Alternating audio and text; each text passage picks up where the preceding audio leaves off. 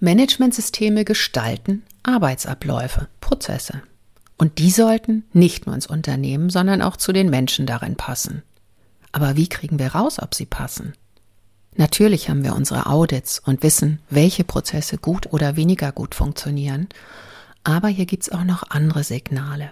Und zwar die Signale, die aus einem Tool der Arbeitssicherheit herauszufiltern sind. Stefanie Schöler hat dieses Tool mitgebracht und erzählt uns ganz genau, wie sie es anwendet und was aus ihrer Sicht wirklich wichtige Ergebnisse sind, die auch bei der Gestaltung und Verbesserung von Managementsystemen wirklich nützlich sein könnten.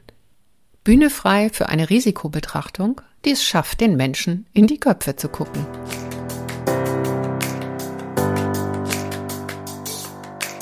Mehr ach so als ISO.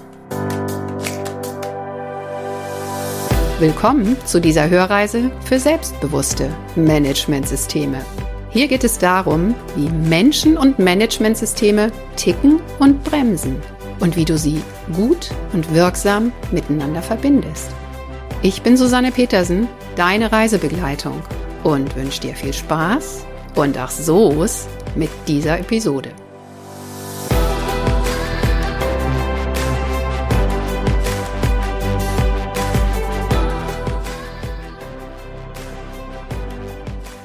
Ja, hallo, liebe Stefanie. Schön, dass du in meinem Podcast zu Besuch bist. Ich freue mich unglaublich auf unser Gespräch. Hallo und vielen Dank, dass ich da sein darf. Ich freue mich auch sehr, bin schon sehr gespannt. Wir haben gerade schon mal geguckt, worüber wir sprechen können und haben ein sehr spannendes Thema ausgeguckt, die Gefährdungsbeurteilung Psych, die GB Psych, also die psychologische. Aber bevor wir da in die Diskussion einsteigen, wäre es doch vielleicht gar nicht schlecht, wenn du dich mal kurz vorstellst. Wer ist denn Stefanie Schöler eigentlich? Ja, sehr gerne. Ja, wer bin ich? Ich bin Psychologin. Ich wohne in Berlin, bin seit 15 Jahren im Bereich Arbeits- und Gesundheitsschutz unterwegs, leidenschaftlich für das Thema Mental Health, wie es modern auch heißt. Worunter ah. natürlich auch die GB Psyche, wie ich das immer abgekürzt oder wie wir das gerne abkürzen, ähm, ja, dazugehört. Also das gehört auf jeden Fall in den Bereich der mentalen Gesundheit. Und ansonsten, ja, mache ich noch andere ähm, Themen, die so rundrum sind. Ähm, habe einen digitalen SIFA-Stammtisch, äh, bin Geschäftsführerin des Arbeitsschutzuniversums, bilde Sicherheitsbeauftragte mit aus, Führungskräfte zu Kommunikationsthemen mhm. und weiter und so fort. Ja, auf dem SIFA-Netzwerk haben wir uns ja auch kennengelernt. Das ist eine tolle Veranstaltung, in der auch immer sehr, sehr viele Menschen dann zusammenkommen und spannenden Austausch pflegen. Wie kommt denn eine Psychologin an das Thema Arbeitsschutz? Das ist eine, eine gute Frage und tatsächlich ist es so, ich habe ähm, Psychologie studiert mal mit der mit dieser Vorstellung, wahrscheinlich werde ich Psychotherapeutin ähm, mhm. Mich hat Psychologie interessiert. Ich fand das einfach total spannend, was so ähm, alles im Kopf und im Herzen der Menschen passiert, wie mhm. Verhalten entsteht, ähm, wie unsere Vergangenheit, äh, unsere sozialen Beziehungen und so weiter ähm, beeinflusst und habe dann im Studium aber sehr viel auch mit psychischen Erkrankungen zu tun gehabt und sehr viel mit Psychotherapie und was das bedeutet und habe dann im Laufe des Studiums festgestellt, so wow, das ist ein ganz schön dickes Brett und ähm, ich glaube, ich würde lieber daran arbeiten, dass Menschen gar nicht erst dahin kommen. Also ich würde mhm. viel lieber dazu beitragen, ähm, ja, die Arbeitsbedingungen äh, so zu gestalten, dass Menschen gar nicht erst in zum Beispiel einen Burnout kommen oder in eine Erschöpfungsdepression. Und ähm, habe dann später äh, Ruth Kohn gelesen, die hatte ein, ein Buch, sollte eigentlich heißen, die Couch war zu klein. Ah. Und ist äh, Psychoanalytikerin im äh, Kontext von, von Freud, also eine Schülerin von Freud. Und die hat auch gesagt, also im Prinzip müssten wir doch dahin kommen, unsere ganzen Strukturen, die hat sich sehr stark an Schule orientiert, aber Organisationen so zu, äh, so zu gestalten, dass die Menschen eben gar nicht nachher bei uns Psychotherapeuten auf der Couch landen. Die ist nämlich eigentlich zu klein, um was zu tun, also möchte ich daran ansetzen, ähm, die Bedingungen vorher schon zu verändern Und das fand ich, das, da habe ich mich sehr wiedergefunden und äh, dann den, den Weg aber eben den, des Arbeits- und Gesundheitsschutzes einfach gewählt, weil es, äh, weil einfach ja ein großer Teil äh, der Bevölkerung arbeitet, weil wir sehr viel Zeit auf der Arbeit verbringen und dementsprechend die Gestaltung der Arbeit einen ganz großen Einfluss auch auf unsere mentale Gesundheit hat oder haben kann, im, im positiven wie im negativen. Mm, ja, wenn mir mein Job gefällt und ich zufrieden bin im Beruf, dann kann es mir damit richtig gut gehen. Ne? Das stimmt auf jeden Fall. Na klar, wenn du tolle Kollegen hast und da gerne hin, hingehst, ist das eine großartige Ressource. Das merken wir immer dann, wenn Menschen eben äh, ohne Arbeit sind, gewollt oder ungewollt, was das auch mit uns macht, wenn uns die Strukturen fehlen, die Anerkennung, das Eingebundensein. Das ist schon ähm, ja, ein wichtiger, ganz wichtiger Punkt. Ja, das haben viele natürlich jetzt auch gerade ziemlich mhm. deutlich gemerkt zu Zeiten von Corona, wo man dann halt nicht so oft mit seinen Kolleginnen zusammengetroffen ist oder wenn dann virtuell. Ne? Mhm, das stimmt. Ja, die Gestaltung von Arbeitssystemen ist ein sehr, sehr spannendes Thema. Da haben wir ja eine große Schnittmenge, wir beide. Mhm. Welche Arbeitsfelder hast du dir denn jetzt in deiner beruflichen Tätigkeit auch genau dafür ausgesucht? Also es ist ja eine Sache zu sagen, da an dem Thema möchte ich gerne arbeiten, aber wenn man dann damit auch Geld verdienen will, dann braucht man natürlich auch Auftraggeber, die einen wollen. Wo seid ihr denn da so zusammengekommen? Bei welcher Art von Projekten? Also tatsächlich ist da die, die Gefährdungsbeurteilung psychischer Belastungen ein, ein ganz tolles Feld. Zum einen, weil es aus meiner Sicht eben sehr umfassend ist. Also eigentlich, wenn man es gut macht, richtig macht, wenn man das wirklich möchte, mhm. ähm, die, die, ganze Organisation oder Organisationseinheit, mit der man arbeitet, umfasst und sehr viel eben auch auf die Strukturen guckt und nicht nur oder nicht so sehr auf das Individuum. Da können wir mhm. gerne nachher nochmal drüber sprechen im Kontext mit Arbeitsschutz. Ich greife mal so vor, ne, Verhaltens, Verhältnisprävention, das Topmodell, mhm. können wir gerne nachher nochmal drauf kommen. Aber ähm, grundsätzlich finde ich das einen, einen tollen Mechanismus, die Gefährdungsbeurteilung und was ich daran sehr charmant finde, ist, dass es eben gesetzlich auch gefordert ist. Es macht aus meiner Sicht total viel Sinn, wenn wir aus dem ja. Arbeitsschutz kommen, uns die Unfallzahlen angucken, die Erkrankungszahlen angucken. Die sind rückläufig und gleichzeitig sind die Ausfalltage, die eben auf ähm, psychische Erkrankungen zurückgehen, ähm, steigend. Das heißt, wir haben zwar insgesamt sinkende Unfallzahlen und sinkende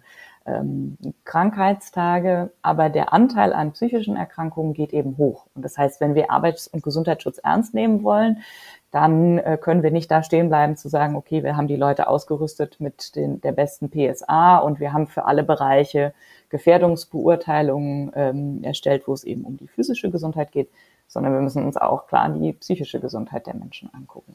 Oh, jetzt habe ich gerade zwei Ideen, wie ich weiterfragen kann. Ähm, du hast gerade gesagt, du findest es sehr charmant, dass der Gesetzgeber diese Vorgabe macht. Ich mache ganz oft die Erfahrung in Unternehmen, wenn ich sage, das ist Recht und Gesetz, das müsst ihr leider tun, dann ist die Begeisterung meistens nicht allzu groß. Wie schaffst du denn das da irgendwie, ja, Begeisterung zu schaffen, Motivation freizusetzen in deinen Projekten? Hm, vielleicht liegt das an der Perspektive, die ich habe, weil ich viel mit Sicherheitsfachkräften zusammenarbeite mhm. und auch Betriebsräten. Okay. Und diese beiden Gruppen, äh, für die ist es charmant, ne? oder für die mhm. ist das eine gute Argumentation dem Arbeitgeber gegenüber zu sagen, und ihr habt auch die rechtliche Verpflichtung oder Betriebsrat und es ist mitbestimmungspflichtig und wir wollen dazu jetzt eine Betriebsvereinbarung machen. Ja. Da hilft dieser juristische ähm, Hintergrund tatsächlich dann nachher, ähm, also ich finde für den Start weniger dann für die Umsetzung. Also um mhm. sozusagen reinzukommen, zu sagen, okay, als Sicherheitsfachkraft ist es ja oft gar nicht so sehr, dass die sagen, ah, wir müssen, wir wollen jetzt hier unbedingt das Rechtliche ähm, umsetzen, sondern eher, dass sie einen Bedarf merken und dann sagen, mhm. okay, mhm da ist irgendwie, da ist was, ich würde total gerne auch in dem, auch in dem Bereich der Kommunikation, der Wertschätzung, der Führung mhm. ähm, mein Unternehmen unterstützen und voranbringen. Ähm, wie kann ich denn da vorgehen? Und dann ist häufig dieses, na, habt ihr denn schon eine Gefährdungsbeurteilung psychischer Belastung? Ah. Und ist das nicht ein Argument, um mal zu sagen, ja, ihr merkt, klar, ihr merkt, ihr habt jetzt ganz viel gemacht und trotzdem kommt ihr mit den Unfallzahlen an manchen Stellen nicht runter, weil ihr zum Beispiel ein Führungsproblem habt oder ein mhm. strukturelles mhm. Problem. Ähm, deswegen finde ich, dass ähm, sozusagen aus dieser Richtung kommt, ähm, Sicherheitsfachkräfte und Betriebsräte, die ja beratend sind, ähm, für die als Argumentationshilfe finde ich das charmant. Ja. So, das mag die Perspektive sein. Ne? Du, du, du gehst ja eher an einer anderen Stelle rein. Ja. Ja, da ist dann der Auslöser auch oft, irgendein Kunde will ein Zertifikat. Damit ist der Druck da, aber man kann ja trotzdem dann das Beste draus machen und das Ganze dann für sich auch ausschöpfen. Und gerade für Fachkräfte, die halt wenig ähm, Druckmittel haben, mhm. eigentlich nur beratende Stäbe sind und unterstützend beratend tätig sind, ist das dann auch ein schöner Rückenwind. Das glaube ich schon.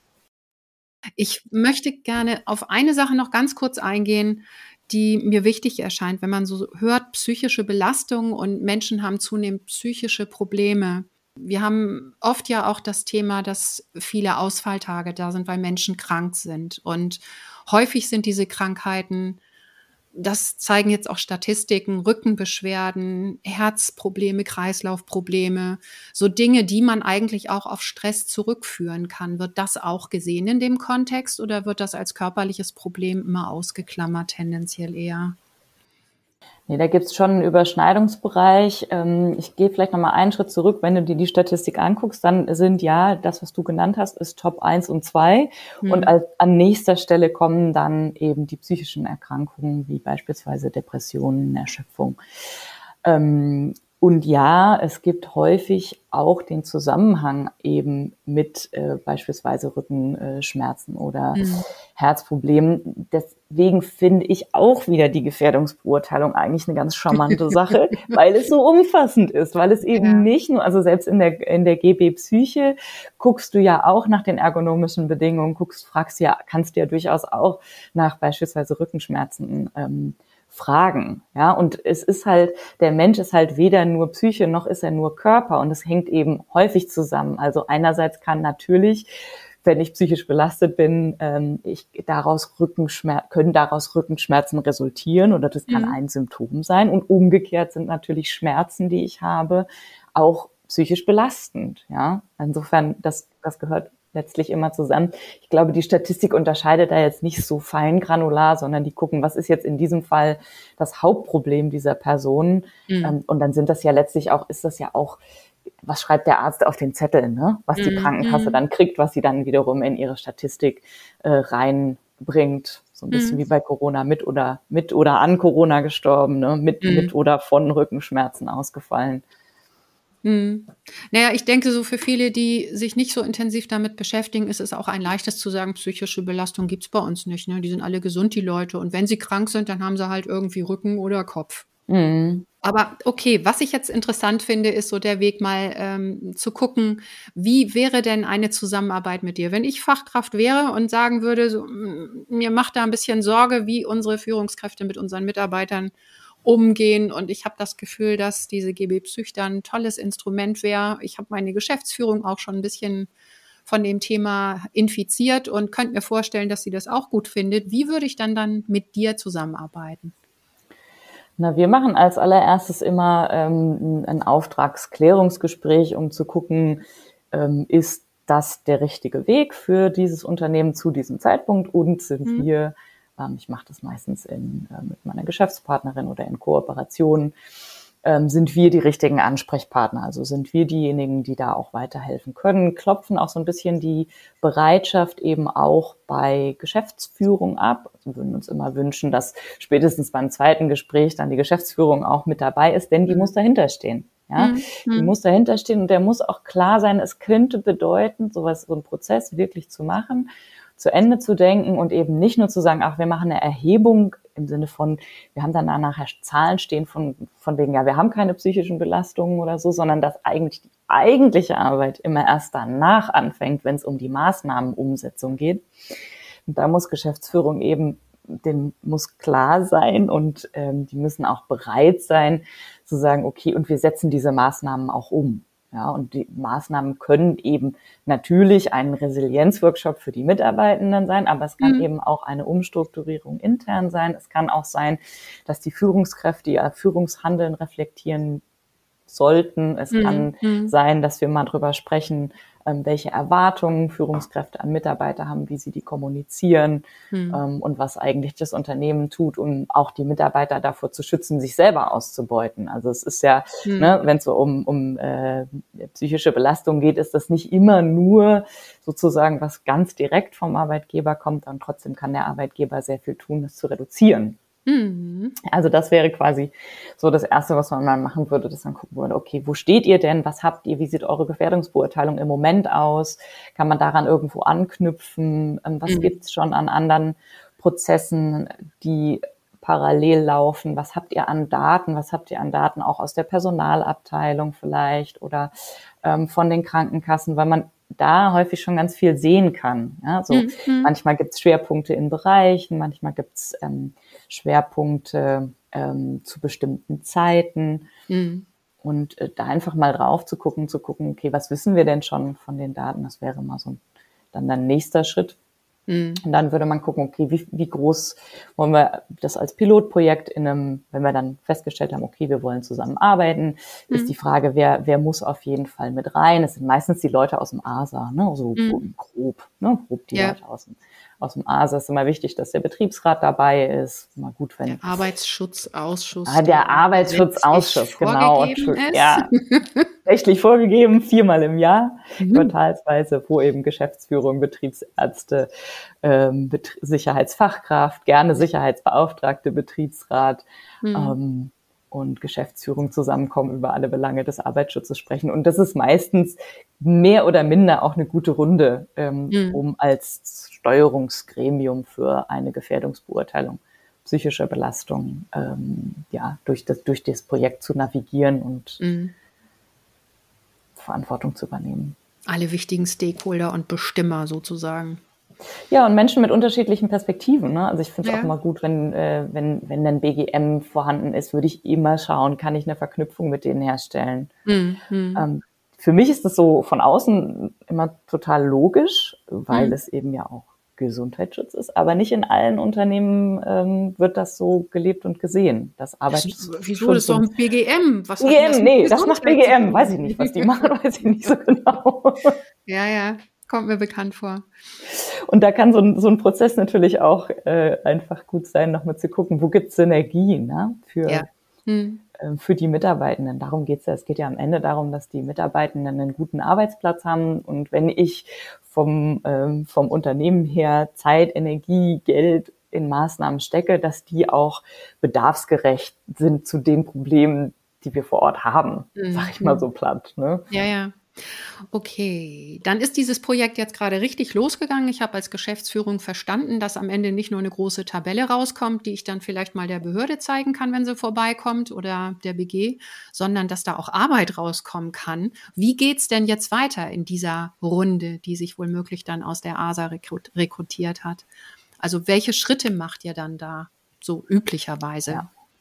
Der nächste Schritt wäre dann Datenerhebung. Also meistens arbeitet man mit einem Fragebogen. Man verständigt sich in der Runde, welchen Fragebogen man ähm, nutzen möchte. Es gibt mhm. Tools von den Berufsgenossenschaften. Es gibt den COPSOC.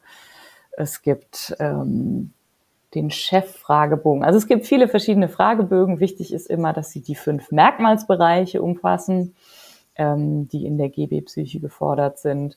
Und äh, dann würde man sich darauf einigen, welchen davon man nimmt, ob man den noch anpasst, inwiefern. Ähm, vielleicht einen Schritt vorher noch würde man überlegen, wollen wir es als Pilotprojekt in einer Abteilung machen oder räumen mhm. wir es gleich über das ganze Unternehmen aus? Mhm.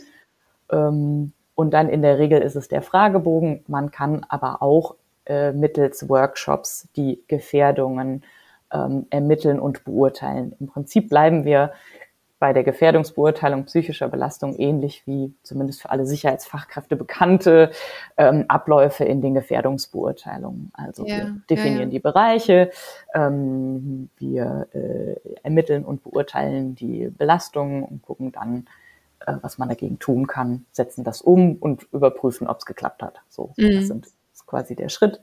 Das ja. heißt, wenn wir im Gremium zusammensäßen, würden wir dann sagen, okay, machen wir jetzt einen Workshop ist, oder Workshops, ist das jetzt das Richtige, dass wir die Leute zusammenholen und drüber sprechen, was sind die, äh, was sind hier die Belastungen und was kann man dagegen tun.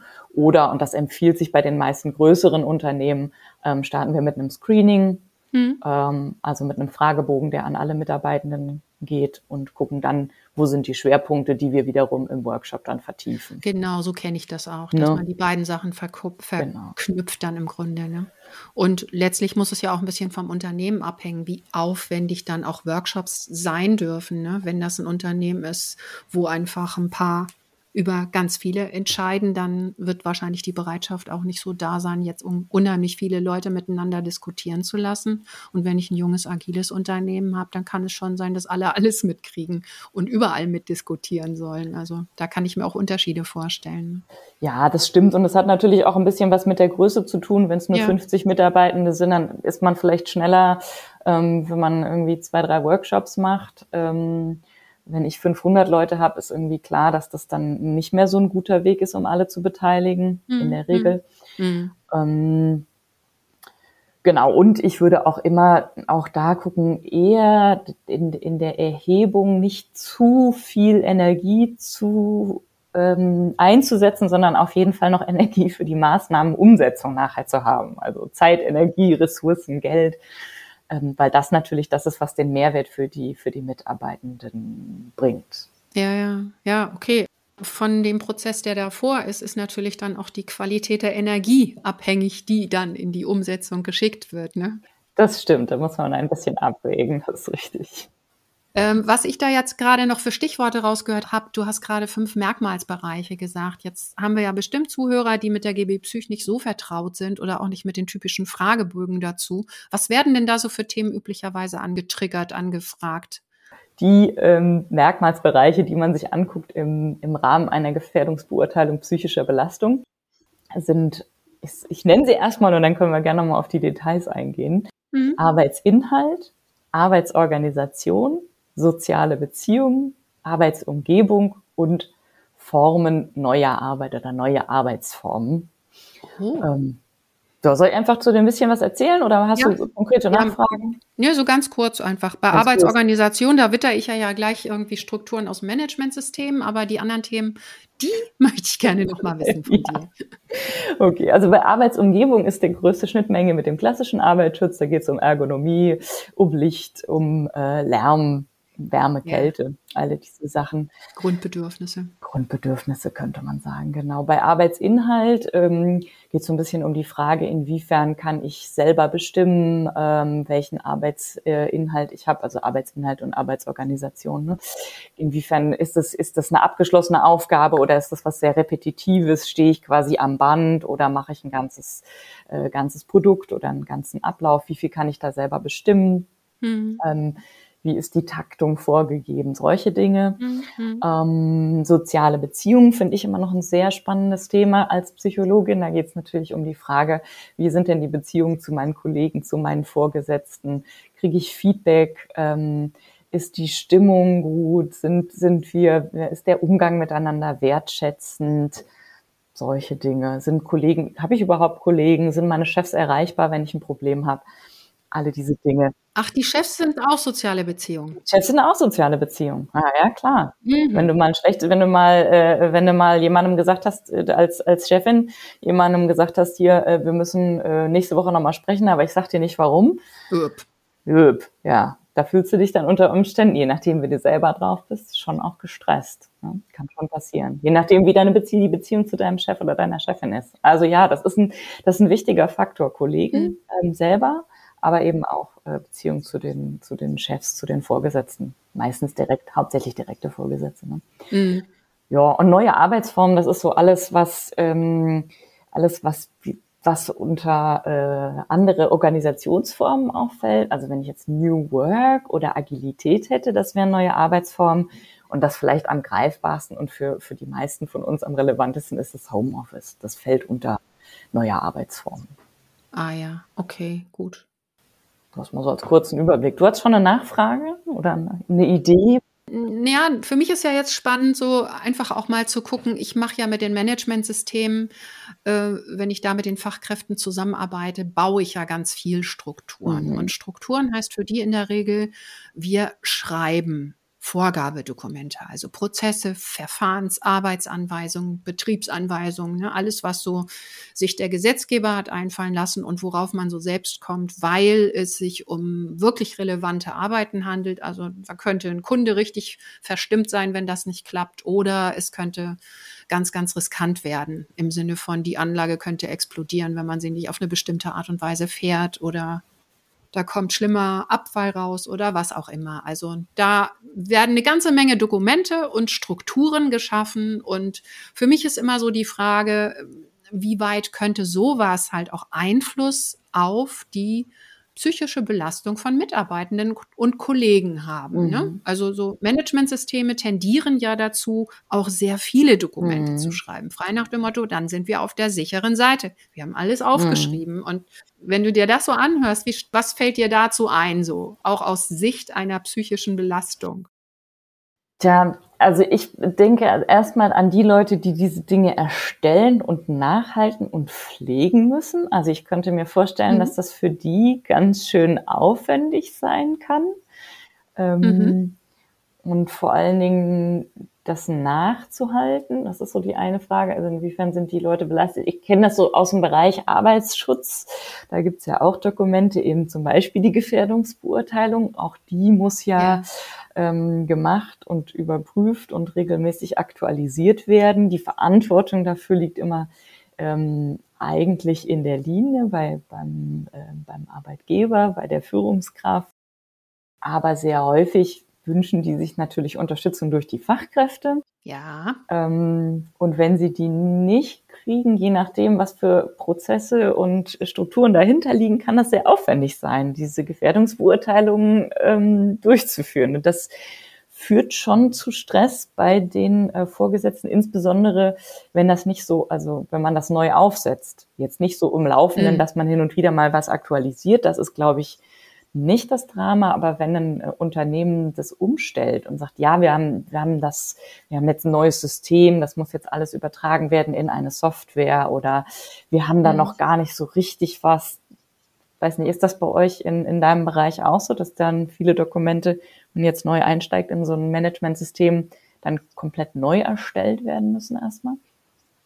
Ja, wenn das Managementsystem neu ist und das Thema auch, ist ja mal die Frage, welches Thema wird mit dem neuen System reintransportiert? Ist es Arbeitssicherheit? Da gibt es ja jetzt auch eine Norm 45.001. Ist es Umweltschutz? Ist es Qualität? Ist es Informationssicherheit? Wenn das Themen sind, die im Unternehmen so noch nie wirklich mal gründlich bearbeitet worden sind, oder zumindest nicht bewusst gründlich bearbeitet worden sind, dann kann es ganz oft sein, dass das zwar irgendwie funktioniert, aber dass es da nie irgendwelche Dokumentationen dazu gegeben hat, weil man die halt so nicht gebraucht hat. Und Plötzlich muss man aber beweisen, dass man das kann und man muss beweisen, dass man da auch klare Vorgaben gemacht hat, sich überhaupt mal überlegt hat, wie man das machen muss.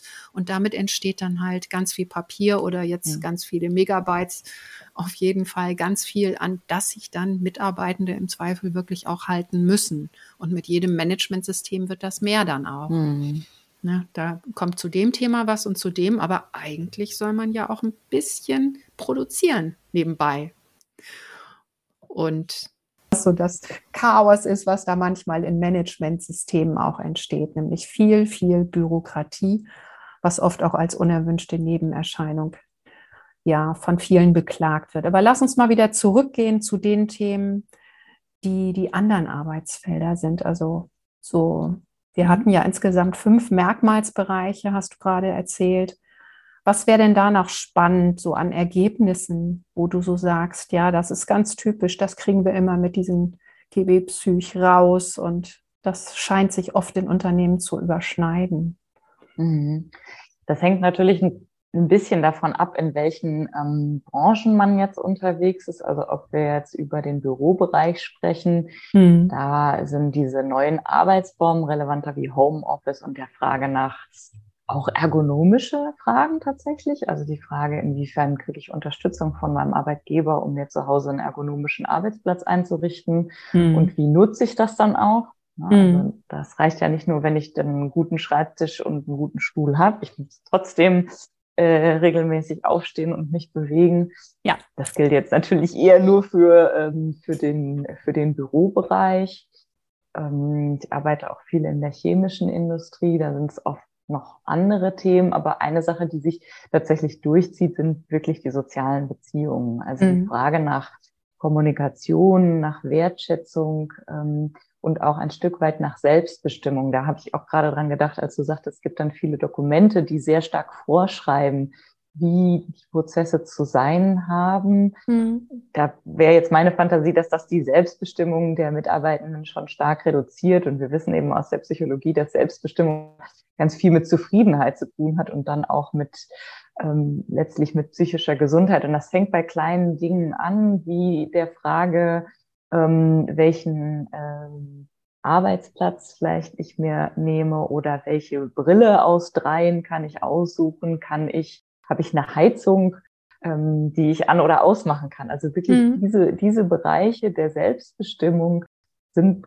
ganz wesentlich oft für ähm, Zufriedenheit und auch ein Teil der Gesundheit, der, der mentalen Gesundheit am Arbeitsplatz. Mhm. Wir jetzt über die Arbeitsbedingungen ähm, sprechen ne? und äh, eben Vorgaben. Ja, das finde ich spannend. Also Selbstbestimmung und Autonomie sind ja auch im Grunde so klassische Motivationsfaktoren.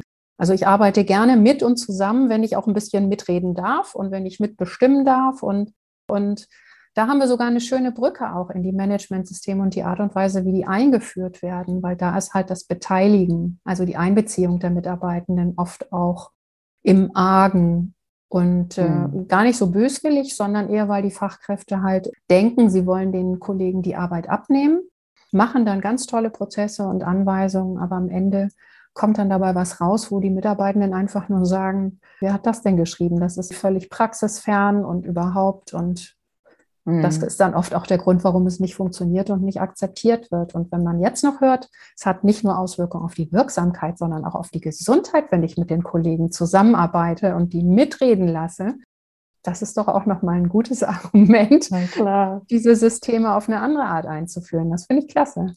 Ja, und das, was du gerade sagst, haben wir im Arbeitsschutz natürlich auch. Also die Frage, inwiefern kann ich die Leute äh, mit einbeziehen, wenn, wenn ich Maßnahmen schaffe, im klassischen ähm, Arbeitsschutz, aber auch im, im Bereich der, der mentalen Gesundheit ist für mich ein ganz essentieller Punkt, dass man sich nicht hinsetzt und sagt, naja, was, was könnte da jetzt helfen, sondern wirklich mit den Leuten möglichst vor Ort, die betroffen sind, darüber zu sprechen und die eben von mhm. frühzeitig einzubinden.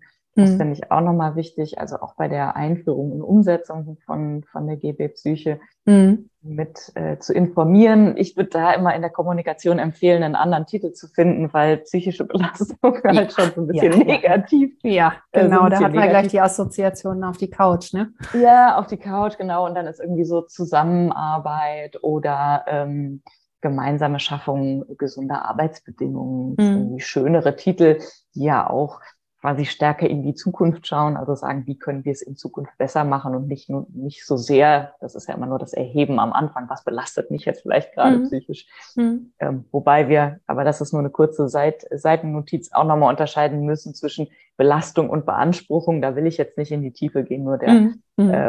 ähm, der Vollständigkeit halber sei es hier erwähnt, dass es einen Unterschied natürlich gibt zwischen den Belastungen, die quasi aus dem Außen kommen und den Beanspruchungen, die dann äh, beim Einzelnen entstehen.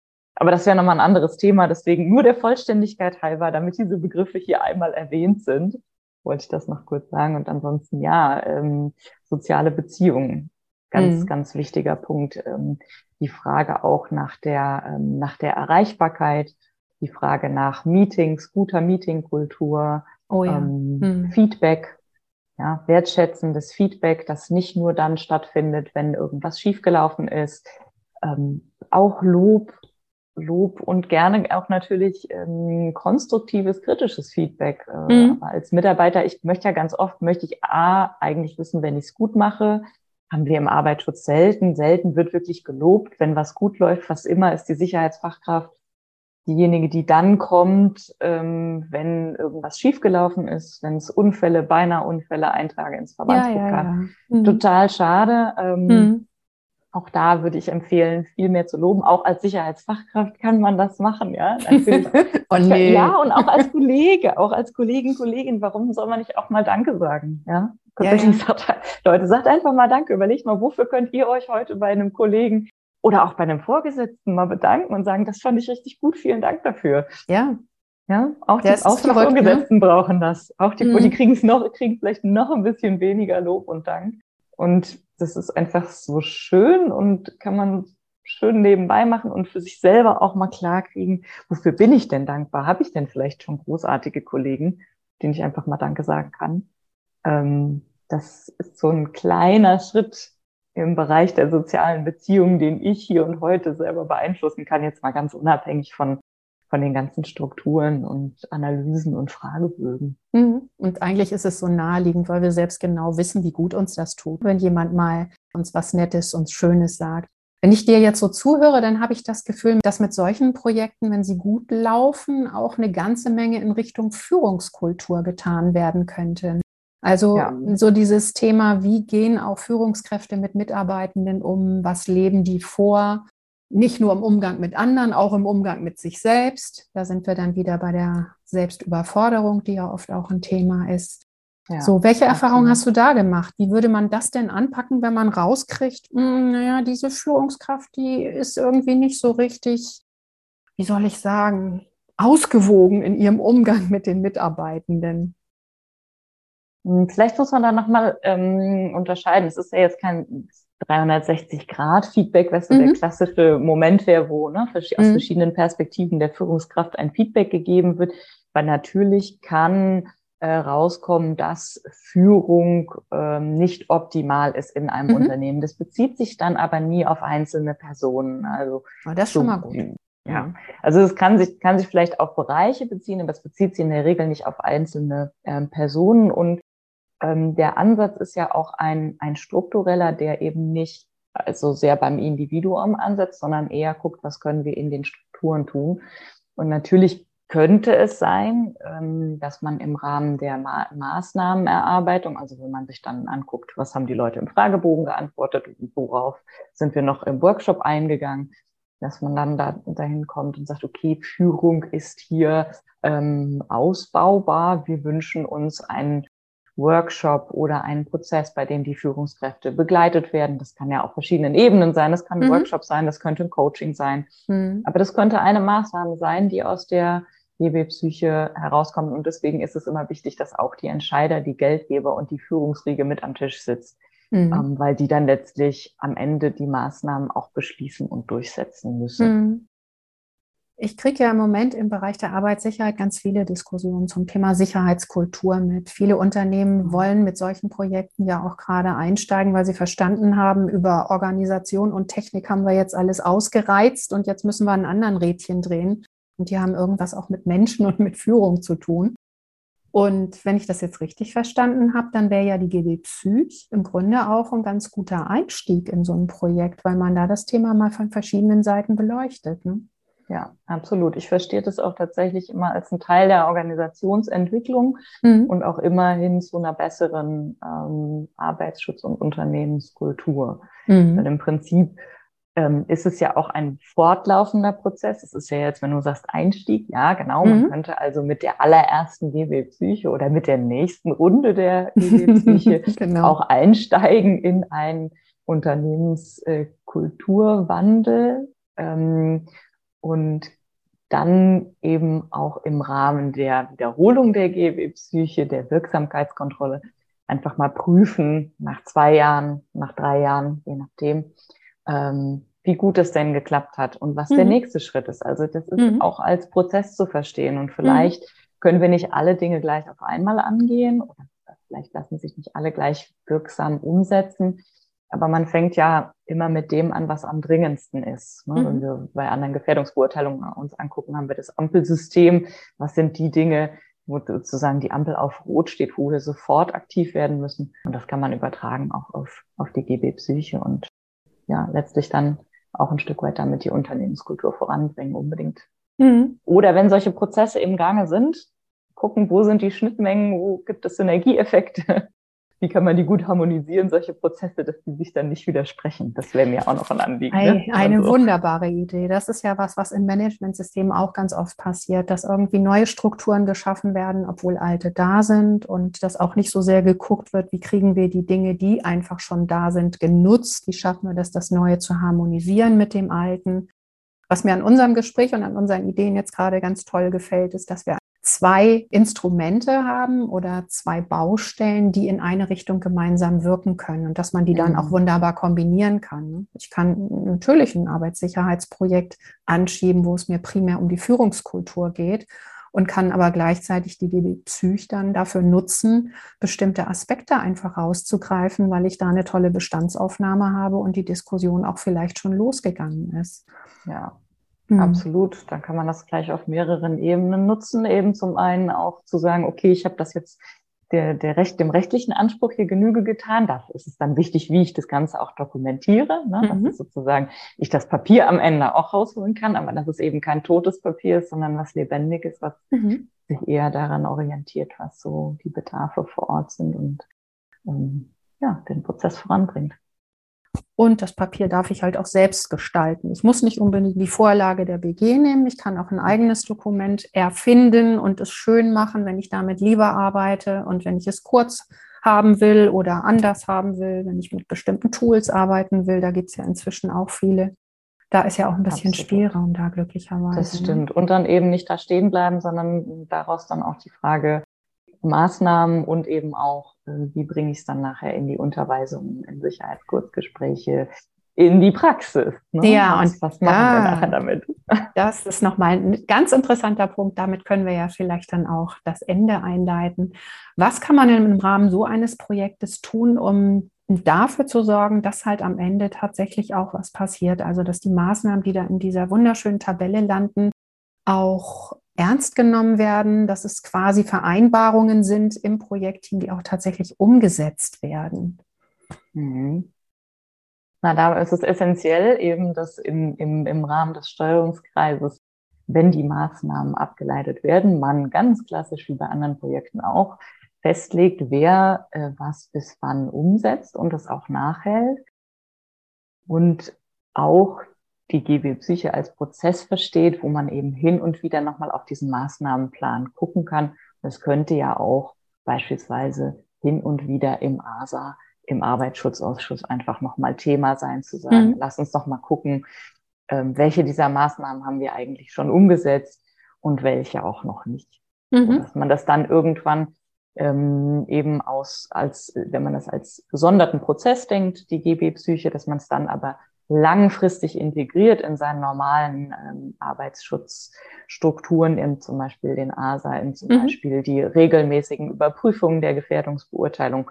Wenn es ist die Sicherheitsfachkraft, die da drauf schaut, sie eben auch nochmal drauf schaut, Mensch, wie sieht's denn eigentlich mit den psychischen Gefährdungen aus? Sind wir da schon ähm, ein Stück weitergekommen oder was fehlt uns da eigentlich noch? Also das finde ich ist immer wichtig, das zu integrieren in Strukturen, in Systeme, die man einfach schon hat, wo eben mhm. meistens ja auch Prozesse und Abläufe äh, etabliert sind. Ja.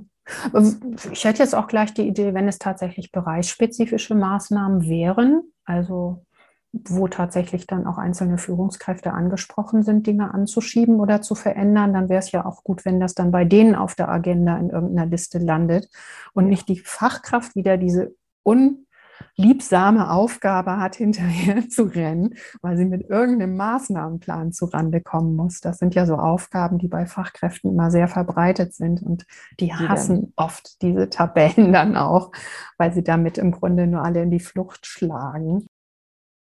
Ja, und das ist vielleicht auch nochmal wichtig zu sagen, die Verantwortung dafür liegt natürlich nicht bei der Sicherheitsfachkraft, die mhm. liegt dann eben in den Bereichen oder auch bei der Geschäftsführung, die deshalb ganz wichtig auch bei so einem Entscheiderworkshop immer dabei sein sollte. Also die mhm. sollte an verschiedenen Stellen eingebunden sein in die ähm, in solche Prozesse am Anfang, um eben zu sagen, ja, wir wollen das und auch mhm. klar zu haben, was das bedeutet. Und dann gegen Ende ganz wichtig, wenn es um die Maßnahmen äh, geht, auch nochmal da. Es geht ja oft auch Geld, äh, um Geld, ne? Also so ja, Maßnahmen müssen, können ja dann auch nicht ähm, äh, ohne Prokura entschieden werden, weil es häufig auch nochmal ein bisschen was kostet. Insofern, mhm. ja, von denen und so ich kann auch vorstellen, dass so eine Geschäftsführung in ihrer Führungsrunde die vielleicht wöchentlich oder alle zwei Wochen passiert, dann zwischendurch auch mal nachfragt, so was ist denn eigentlich los in den mhm. Bereichen? Das interessiert mich jetzt ja. zu dem Thema. Ne? So. Ja. Also einfach, da sind ja auch Besprechungsrunden etabliert, Regelbesprechungen. Und wenn das Thema da aufgegriffen wird, macht es ja auch deutlich, wups, das wird hier wichtig genommen. Mhm. Mhm. Absolut. Was wäre denn ein Ergebnis, was so aus einem Projekt für dich rauskommen könnte, wo du so gesagt hast, das ähm, hat, also das war ein richtig tolles Projekt, da haben wir aus der GB Psych irgendwie ja aus meiner Sicht wirklich bewundernswerte Ergebnisse rausgekriegt und das hat, hat das Ganze richtig ins Rollen gebracht. Kannst du da nochmal Beispiele bringen, was so rauskommen kann am Ende? Mhm. Ja, meistens sind es viele kleine Bausteine, ähm, die dann ein, ein, ein gesamtes Bild ergeben. Mhm. Und äh, schön finde ich einfach, wenn dann tatsächlich die Dinge umgesetzt werden und für die Leute auch wirklich ein Mehrwert entsteht. Und das können kleine Sachen sein. Ein, äh, eine Sache, die immer mal wieder ähm, rauskommt und umgesetzt wird, ist tatsächlich, dass ähm, sich nochmal angeguckt wird, wie ist eigentlich unsere Kommunikationsstruktur, wie mhm. ist eigentlich unsere Meetingkultur, muss mhm. eigentlich jeder immer bei allen Meetings dabei sein, gibt es aber auch ausreichend Meetings, dass Leute informiert werden. Mhm. Das finde ich ist ein ganz, ganz wichtiger Punkt. Auch ein Playbook, äh, sozusagen sich gemeinsame Regeln zu geben. Das ist vielleicht eher aus dem Bürobereich. Die Frage, wie nutzen wir die Vielzahl der Kommunikationsmöglichkeiten, die wir haben?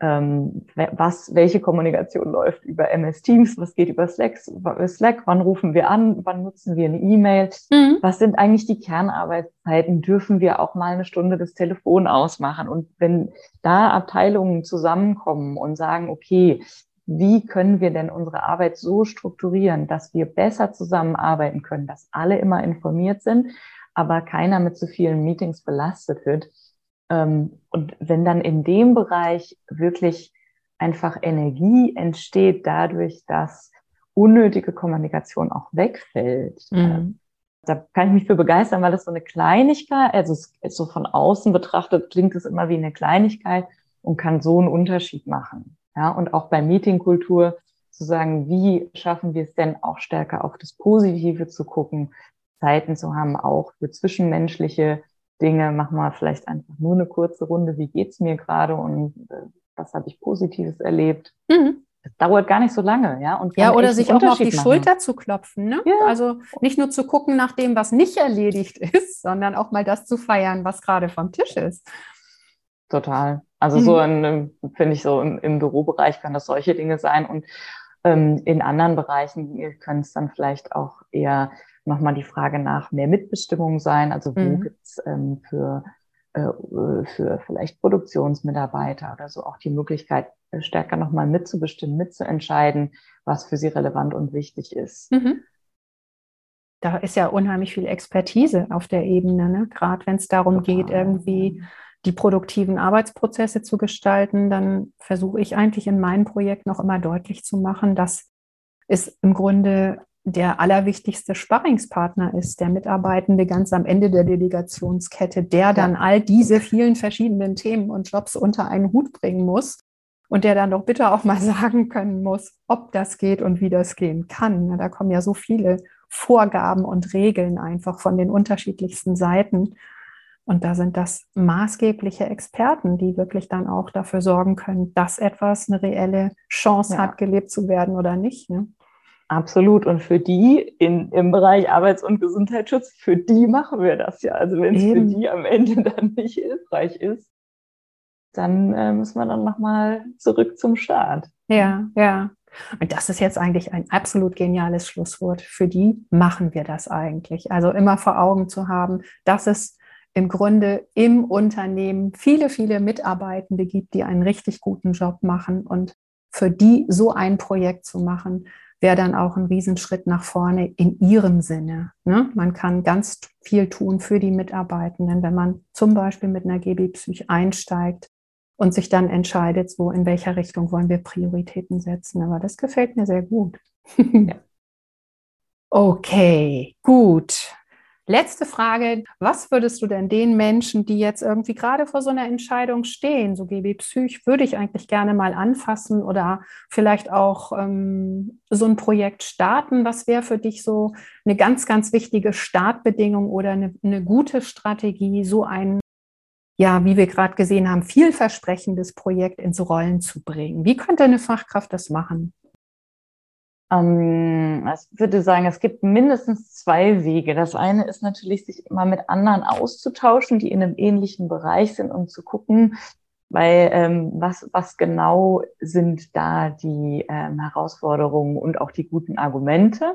Mhm. Sag mal, Stichwort zum Beispiel SIFA-Stammtisch. Seid ihr herzlich eingeladen, vorbeizukommen und euch zu dem Thema auszutauschen. Das ist was ganz anderes, ob ich irgendwie äh, in der Behörde das mache oder ob ich das ähm, in der Baubranche mache. Ja, da ja. sind unter mhm. Umständen ganz andere Herausforderungen. Und das Zweite ist dann zu gucken, dass ich möglichst viele ähm, Leute begeistere für dieses Thema und eine, eine Taskforce bilde oder eben dann äh, den, den Steuerungskreis. Also zu gucken, wer kann mich noch unterstützen im Unternehmen, wer mhm. ist ein Stakeholder, wer kann Interesse daran haben, das könnte eben der Betriebsrat sein, Betriebsarzt, vielleicht Sicherheitsbeauftragte, wirklich zu gucken, ähm, BGM mhm. ähm, oder auch HR, da ja. zu gucken, wie kann ich mich mit den Leuten vernetzen, mhm. die auch nachher in so einem Steuerungskreis sitzen, wie kann ich gemeinsam mit denen so ein Projekt vorantreiben. Mhm. Und äh, natürlich hilft es oft auch, sich selber schon mal zu informieren und gute Argumente zu haben, was sind denn die Benefits für die einzelnen Abteilungen, für das Unternehmen insgesamt, wenn mhm. ich als Sicherheitsfachkraft das dann nachher argumentieren ähm, möchte, warum das gemacht werden sollte. Mhm. Da würde ich, glaube ich, anfangen. Yeah. Der Nutzen. Der Nutzen Ganz für genau. die, für die man es macht. Ja, und überlegen, genau. wie kann man das argumentieren? Und das kann eben unterschiedlich sein für unterschiedliche Zielgruppen. Ja, okay. Und ein paar Argumente haben wir beide ja jetzt auch schon sehr schön zusammengetragen, würde ich sagen. Die Einladung zum SIFA-Stammtisch, die kommt dann noch in die Fußnoten. Und ja, ansonsten finde ich, war das ein sehr, sehr spannendes Gespräch für mich. Ich habe wieder richtig was dazugelernt. Vielen, vielen Dank, liebe Stefanie. Ja, vielen Dank, liebe Susanne. Die Zeit ging total schnell rum. Das habe ich auch ähm, das Gefühl.